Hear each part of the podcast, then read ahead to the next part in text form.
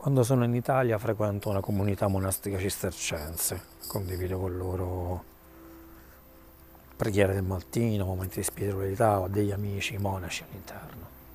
Tempo fa sono venuto a salutare Don Ireneu, che era un monaco brasiliano che stava per tornare a casa, oltretutto nella regione del Minas Gerais, che è la regione che io ho frequentato quando insegnavo all'università, alla Scuola delle Belle Arti di Belo Horizonte.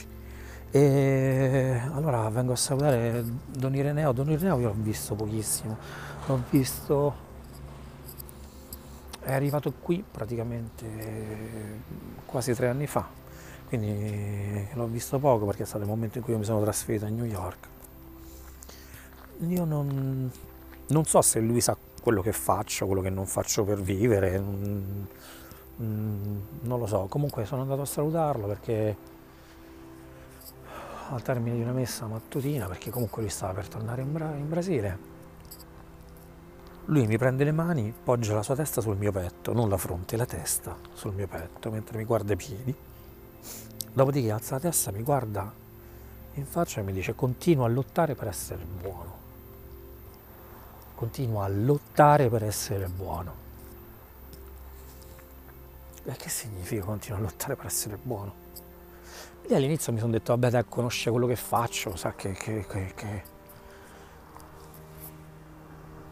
condivido emozioni su un palcoscenico anche quando insegno. Si riferirà a quello. Ma poi non ne sono stato sicuro, continuo a lottare per essere buono. Per essere buono. Che vuol dire essere buono? Per me essere buono vuol dire portare frutto. Essere buono, cioè essere buono, sei buono a fare una cosa, porti frutto, sei fecondo, sei buono. In quel senso lì. E da lì sono partiti tutta una serie di pensieri. E allora mi sono detto: sono buono. Alla fine nel turbinare di questi pensieri sono tornato a ragionare su quello che faccio, sul fatto di avere diversi livelli di conoscenze, ma avere anche dei livelli mastodontici di conoscenze. Cioè io incontro centinaia, a volte migliaia di persone in un colpo solo quando sono su un palcoscenico, che non mi conoscono, non sanno nulla di me se non quello che vogliono sapere, se non quello che proiettano su di me.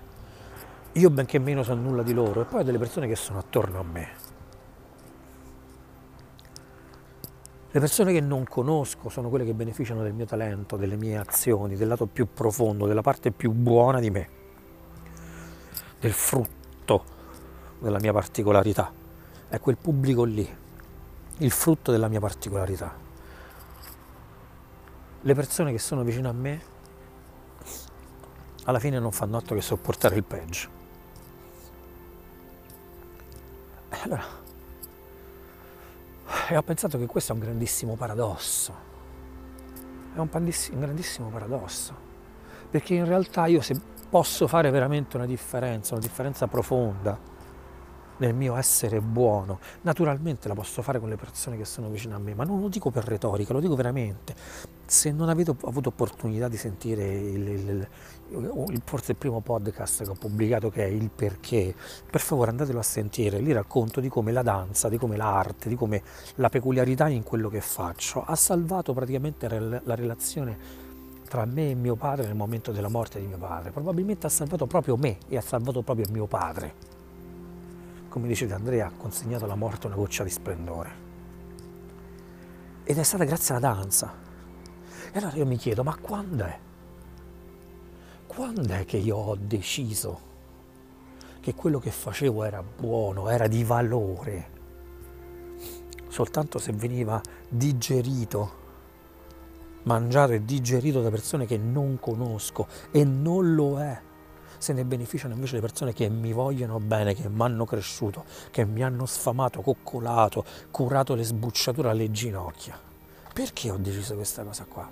Perché io mi sento un perdente se mi apprezzano soltanto le persone che mi vogliono bene, quelle che sono vicine a me? E in realtà mi sento vincente se vengo apprezzato soltanto dagli sconosciuti che non sanno nulla di me e che, a parte pagare un biglietto, probabilmente non farebbero nulla per aiutarmi in un momento di difficoltà. Quando è che è avvenuta questa cosa qui? Quando è che è nato questo paradosso? Tutti quanti noi abbiamo iniziato a ballare perché abbiamo visto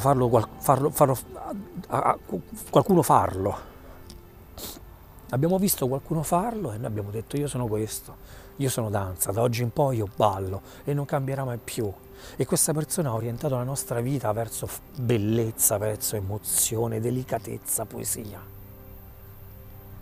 In questo rapporto a uno, e probabilmente abbiamo visto questa gente non in un grande palco, è qualcuno che abbiamo visto dal vivo che ci ha mandato queste emozioni. Forse era in una sala piccolissima di periferia che puzzava, su un palco a qualche sagra. L'abbiamo vista, abbiamo detto: io da oggi in poi sono questo.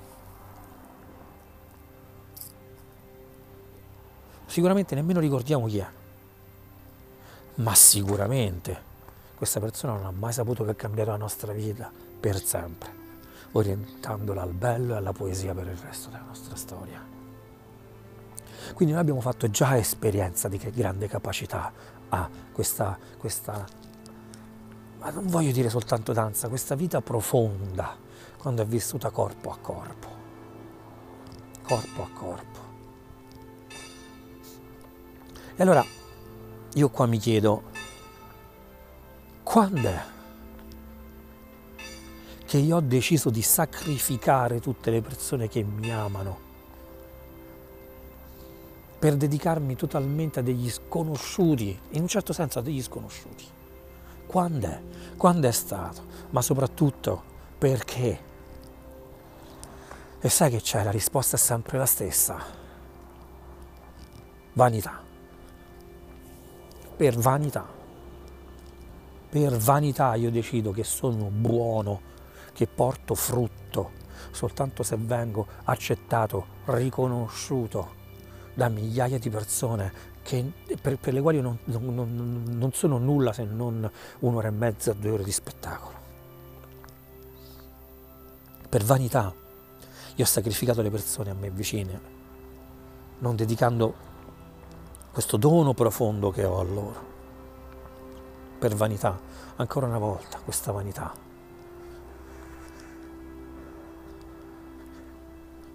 Che non è altro che una pessima mantecatura dell'insicurezza. Essere buono, portare frutto. E ecco, allora voglio un'altra volta emanciparmi, riemanciparmi da questa vanità. Lo voglio fare ancora di più, ancora più di prima, ancora più di prima. Comincio a sentire veramente il bisogno di dedicarmi a questa passione meravigliosa che conduco, a questo talento meraviglioso che ho, davvero in una maniera più profonda, più intima.